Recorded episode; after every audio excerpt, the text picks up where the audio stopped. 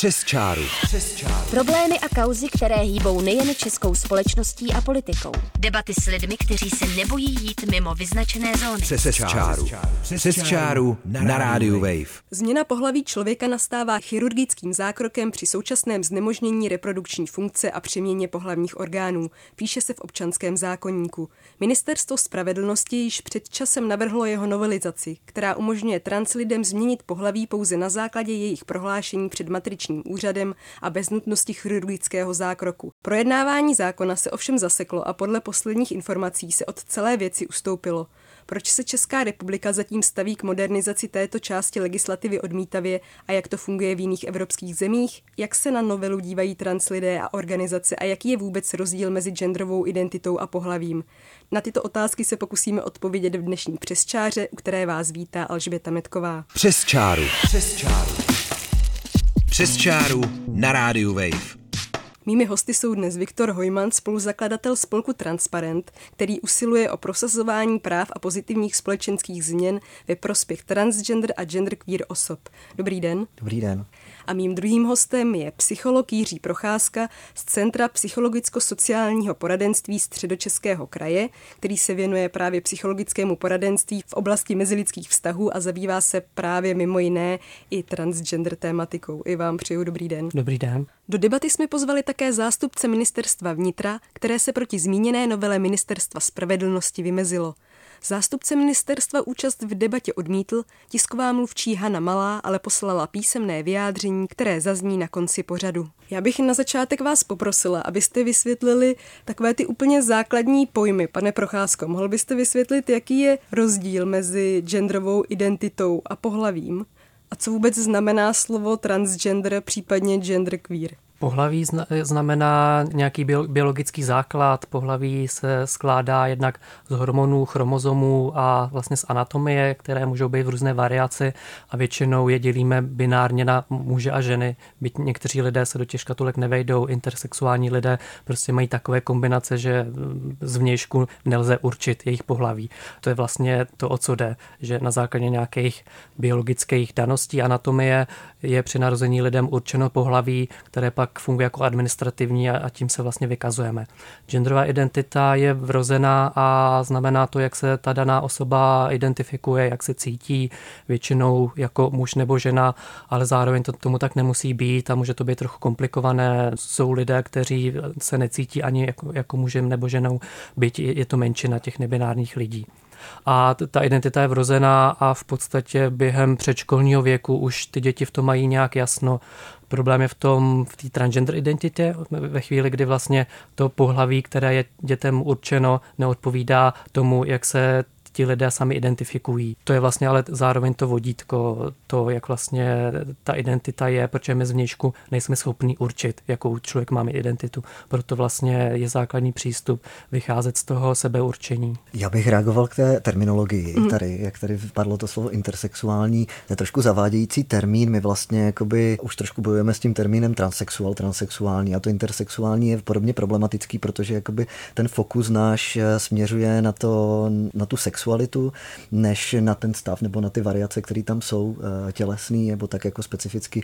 Takže bychom radili používat termín intersex. Jo, což je fakt, že to už si trochu všímám a nevěděl jsem, že už je to výsledek nějakého vývoje. A to je hmm. dobré, protože to, jak říkáš, zaměřuje na tu identitu, která je vlastně hlavní, ne prostě fyzicky, na, na nějakou anatomii, na to sebeurčení. Teda. No ono tam vlastně u těch intersex lidí jde o, tu, o to fyzické, o to, o to fyzické, ale ne o tu sexualitu.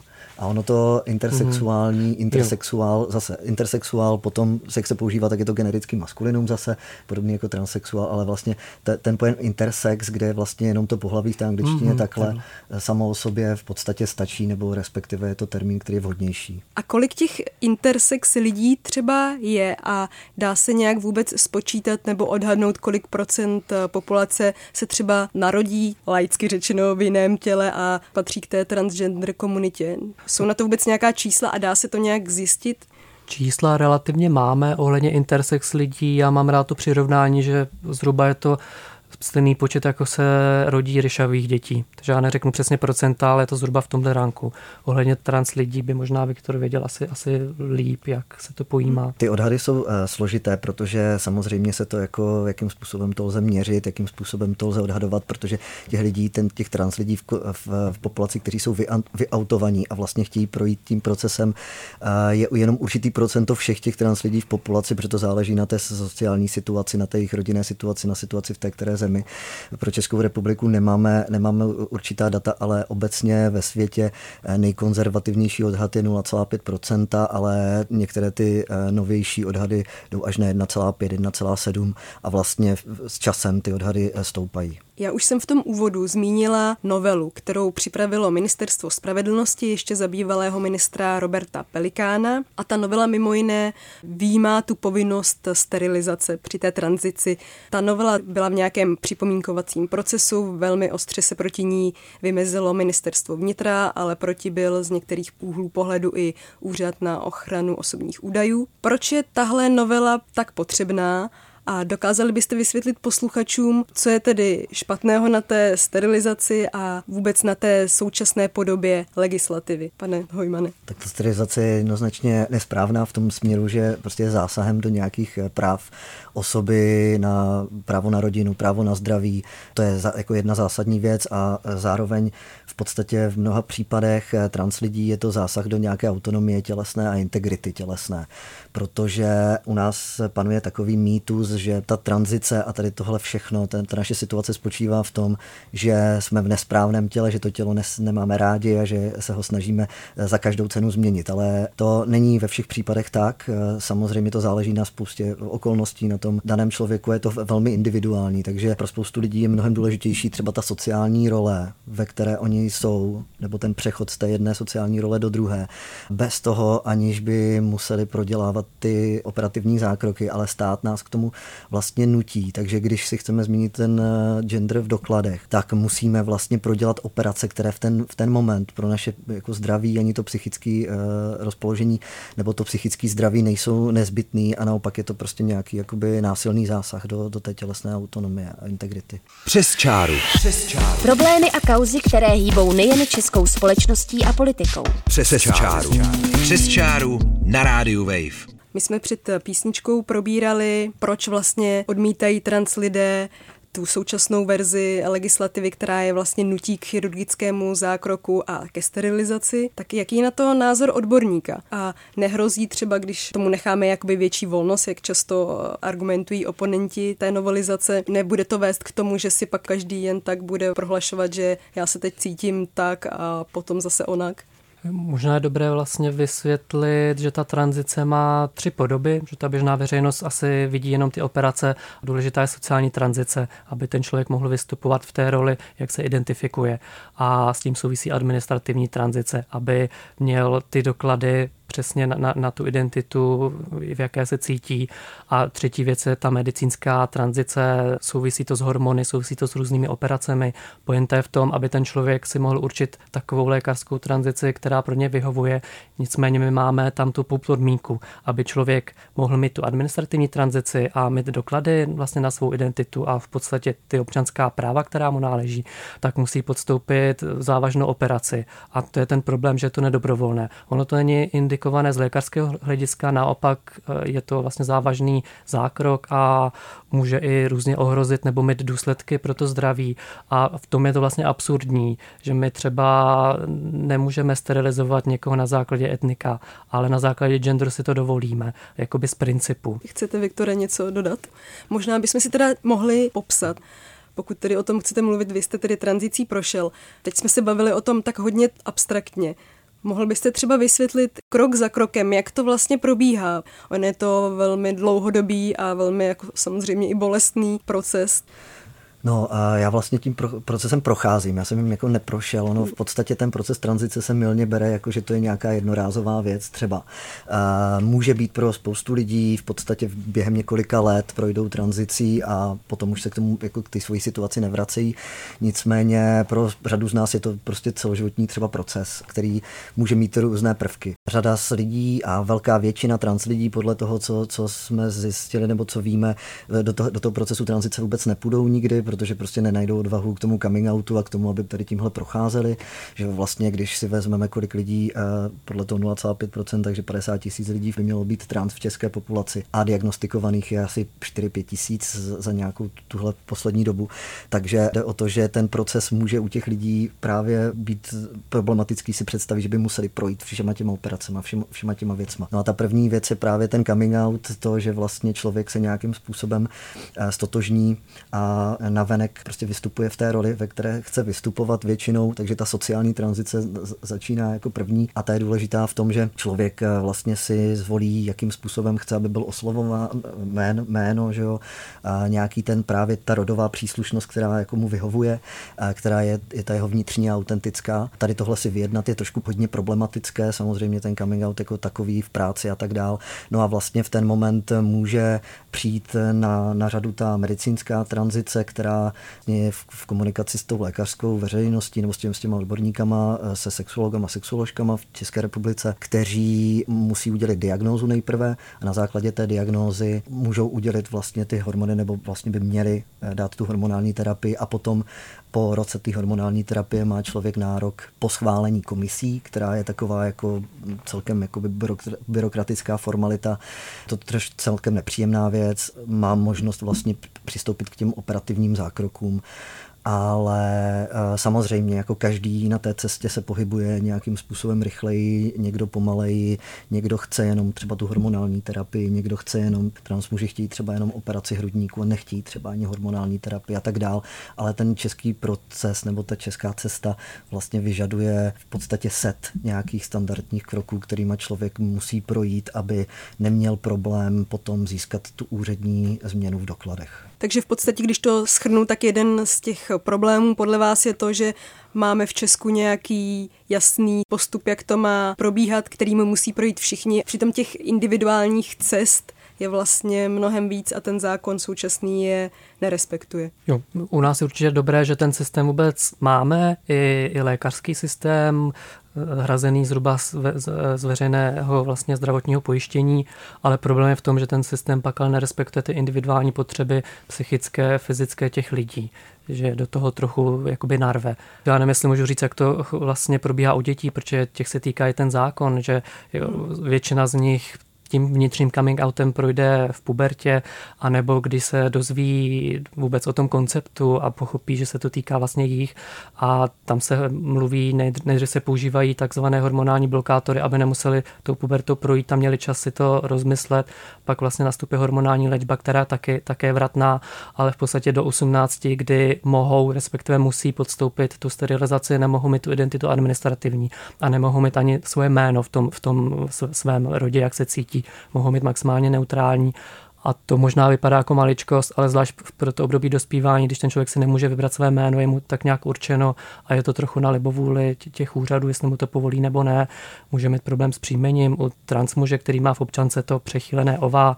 To znamená, že se buď musí přihlásit k jiné než české příslušnosti nebo národnosti takhle, ne, nebo se jmenuje na příjmením typu Janku nebo Průchu což vznikne třeba situace, kdy jeho jméno je jiné než zbytku rodiny. To znamená, že to fakt vytváří obtíže s, s tou identitou a s tím běžným fungováním třeba ve školním prostředí, které jako jinak než u toho dospělého třeba pak, pak zaměstnání. No. Mhm. Jak tedy ideálně podle vás by ta situace měla být? Vy i k té novele máte nějaké výhrady. Mě by tedy zajímalo, jak by to podle vás ideálně mělo ve společnosti fungovat a jestli byste ještě třeba mohli jednou popsat, Viktore, to právo na sebeurčení. No, to právo na sebeurčení pracuje s tím, že eh, my i jako trans lidé, kteří přicházíme do těch ordinací, tak eh, jak ta diagnostika pro, probíhá, tak probíhá na základě toho, co my tam o sobě prohlásíme. To, co my jako vnitřně prožíváme. A to je vlastně validní pro ty lékaře a pro ty lékařky, protože neexistuje nějaký měřitelný způsob té genderové identity. A tady tímto právem na sebeurčení, tím, co my vlastně jako řekneme, bychom ten krok té diagnostiky, tady tenhle, který může být traumatický, může být nepříjemný a v České republice k tomu opravdu dochází, k těm situacím, které jsou uh, nepříjemný, protože proces té tranzice pro ty trans lidi strašně zatěžující zavádějící. Že vlastně samotná, samotná ta, ta věc je složitá, ještě tady tohle. Takže tím by se eliminoval ten proces, jak ten zdlouhavý diagnostický pro, proces, tak i ten eh, vlastně nějakým způsobem by, byrokratický, který vyžaduje právě třeba tu změnu toho jména a vlastně by, by se to zjednodušilo tím, že ta daná osoba by v podstatě to, co prohlásí u toho lékaře, u, toho, u té lékařky prohlásila vlastně na matrice a byl by, byl by ten proces jednodušší, nebyla by ani taková zátěž jako na ten systém jako takový. Další důvod je ten, že nad námi mají velkou moc právě odborníci a odbornice tady tímhle způsobem. Často ti odborníci, odbornice mluví, mluví za nás a to, že jsme nějakým způsobem diagnostikováni a musíme být, což pro ten medicínský proces je samozřejmě důležité, tak pro to sebeurčení nebo pro, to, pro, pro ten administrativní proces jako není až tak nezbytné, aby do toho vlastně nějaký lékař či lékařka jako o tom rozhodovali za nás. Já když tak vlastně navážu, že z toho psychologického hlediska také se orientujeme primárně tím sebeurčením, protože z něžku prostě nemáme nástroj, jak určit někomu jinému jeho identitu a myslím si, že je dobré, aby místo jenom té diagnostiky, která je fajn, že máme nějaký ten systém aspoň, ale je právě rigidní, jak Viktor říká, a chybí tam podle mě spíš nějaké poradenství nebo terapie, aby si ten člověk mohl nějak se v tom zorientovat, nějak se v tom vyznat. To v té diagnostice moc nejde, protože ve chvíli, kdy řekne něco, co nesedí do toho medicínského systému, tak už vlastně vypadne z těch škatulek a nemá možnost eh, o, o tom mluvit. Nehledě na to, že ten samotný diagnostický proces může být až prostě traumatický, jakože se řeší jiné věci, intimní věci, které s tím nesouvisí, třeba sexuální orientace, která je úplně něco jiného než ta vnitřní genderová identita. Takže sebeurčení je základ, je to součást doporučených postupů psychologických, eh, mezinárodní klasifikace nemocí se vlastně nedávno změnila, dávno už neoperuje s transexualitou, ale už ji vyřadila i z duševních poruch a přeřadila je, je v rámci nějakého sexuálního zdraví, mluví se o genderovém nesouladu třeba. Ona ta sterilizace je vyžadována momentálně asi v osmi nebo v devíti zemích Evropy. Dokážete vlastně vysvětlit, nebo víte, proč v Česku je tak striktně jako vyžadována? Protože tu sterilizaci nejen, že ji nepožadují státy západní a severní Evropy, kde by se to možná dalo čekat, ale nevyžadují, je, nevyžadují ji například ani v Polsku, v Maďarsku, v katolickém Irsku, ve Španělsku, dokonce už ani v Rusku. Tak u nás ta situace je přesně jakoby specifická v tom, že my jsme hrozně binární společnost, společnost, která vlastně funguje na těch dvou polech muž a žena a hrozně si to střežíme. A proto ta možnost, že by trans osoba mohla eh, změnit doklady, aniž by prodělala prostě set operací, aniž by to fyzické tělo prostě nějakým způsobem se měnilo, je jako taková jako až poplašná zpráva pro českou uh, veřejnost nebo společnost. Ale vlastně ta česká veřejnost nebo společnost neví, že to už se vlastně jako děje, protože v případě jako trans lidí těch, těch operací je různý set, jo, a že vlastně nedochází k tomu, k čemu oni si myslí, že dochází, jo, často. Ale vlastně ta opozice proti tady těmto změnám bude říkat, no ale co se teďka bude dít, protože lidi budou mít nějaké genitálie a budou mít jiné doklady, ale vlastně ta situace už nějakým způsobem takto je, jenom prostě eh, se o tom jako úplně nemluví a zároveň my máme velkou nebo dlouhou tradici právě toho medicínského, jakoby té medicalizace této záležitosti v rámci té sexuologie jako takové, která byla velmi progresivním oborem a vlastně drží si pořád jako nějakým způsobem dohled, ale v těch zemích, kde už jako ty změny jsou a vlastně v některých zemích už je přímo to sebeurčení, tak tam už se vlastně pracuje s tím genderem úplně jiným způsobem nebo jiným způsobem než u nás, ale my se pořád držíme toho, že gender rovná se biologické pohlaví a myslím si, že to je ten jako problém. Říká Viktor Hojman, spoluzakladatel spolku Transparent, který byl hostem dnešního magazínu Přes čáru. Díky, že jste přišel. Děkuji za pozvání. A děkuji také Jiřímu Procházkovi z Centra psychologicko-sociálního poradenství Středočeského kraje. Také děkuji za pozvání. Nyní připojujeme stanovisko Ministerstva vnitra ke zmiňované novele. Ministerstvo vnitra považovalo návrh novely občanského zákonníku předložený Ministerstvem spravedlnosti za nedostatečně propracovaný ve vazbě na ostatní právní předpisy. Pouze úřední změna pohlaví bez nutnosti změny fyzické přináší řadu problémů, které je nutno v právní rovině uspokojivě vyřešit. Z hlediska gestce Ministerstva vnitra jde například o to, zda osoba, která porodila dítě, ale byla by úředně mužem, bude matkou nebo otcem. Neřešena zůstala například i otázka, zda by bylo možno tímto způsobem měnit pohlaví i opakovaně. Ministerstvo vnitra upozorňovalo, že například v matrikách, jakož i dalších informačních systémech veřejné zprávy je zaznamenáváno fyzické pohlaví osob, biologicky daná realita, nikoli jejich vnitřní psychický vztah k pohlaví. Ministerstvo vnitra navrhovalo důkladnou analýzu problémů a všech dotčených právních předpisů, která by měla jednak zmapovat, do kterých oblastí by měla navrhovaná úprava dopad a dále by měla zjistit, zda je zvolené řešení bezproblémové pro všechny tyto oblasti, případně navrhnout jiné vhodné řešení. V současné době neexistuje žádné ustanovení mezinárodní smlouvy, kterou by byla Česká republika vázána, které by zakládalo právo na úřední změnu pohlaví. Judikatura Evropského soudu v této věci je zatím ojedinělá a poměrně sporná. Evropský výbor pro sociální práva je pouze poradním orgánem bez jakékoliv rozhodovací pravomoci. Jeho stanovisko podle názoru ministerstva vnitra Českou republiku nijak nezavazuje. Opouštění nutnosti sterilizace pro možnost změny pohlaví je v Evropě skutečností, na druhou stranu v řadě evropských zemí tato podmínka stále existuje. Poslední údaje, kterými disponujeme, jsou z října 2018. Z nich plyne, že tato podmínka stále existuje například na Slovensku. Upozorňujeme však, že ministerstvo vnitra netrvalo primárně na podmínce sterilizace, ale především na nutnosti dopady změny řádně vyhodnotit a promítnout ji do všech relevantních právních předpisů. Pro kontext uvádíme také vyjádření Úřadu na ochranu osobních údajů. Úřad pro ochranu osobních údajů vstoupil do připomínkového řízení, aby upozornil na potřebu věnovat pozornost tomu, jakým způsobem budou v případě schválení novely vedeny a zpracovávány osobní záznamy lidí. Každá změna takového charakteru vyžaduje důkladný rozbor z hlediska posouzení vlivu na ochranu osobních údajů, tedy jak pracovat s osobními údaji. Materiál zaslaný do připomínkového řízení však požadované neobsahoval a dosud neobsahuje, na což úřad poukázal. Pokud je Úřadu pro ochranu osobních údajů známo, Ministerstvo spravedlnosti nepřistoupilo k dopracování materiálu. Podle informace, kterou máme, na jaře téhož roku obdržel pravděpodobně i pro rozpor s ministerstvem vnitra, po delší čas nepodniklo žádné nové kroky a podle všeho od celé věci ustoupil. Uvedl mluvčí úřadu Tomáš Paták. A další díl magazínu Přes čáru můžete slyšet zase v pondělí v 5 hodin. Najdete nás na webu Wave.cz v podcastu na Spotify a iTunes. Od mikrofonu rádia Wave se loučí Alžběta Metková. Přes čáru. Přes čáru. Problémy a kauzy, které hýbou nejen českou společností a politikou. Debaty s lidmi, kteří se nebojí jít mimo vyznačené zóny. Přes, Přes čáru. Poslouchejte magazín Přes čáru. Každé pondělí po 17. hodině na rádiu Wave.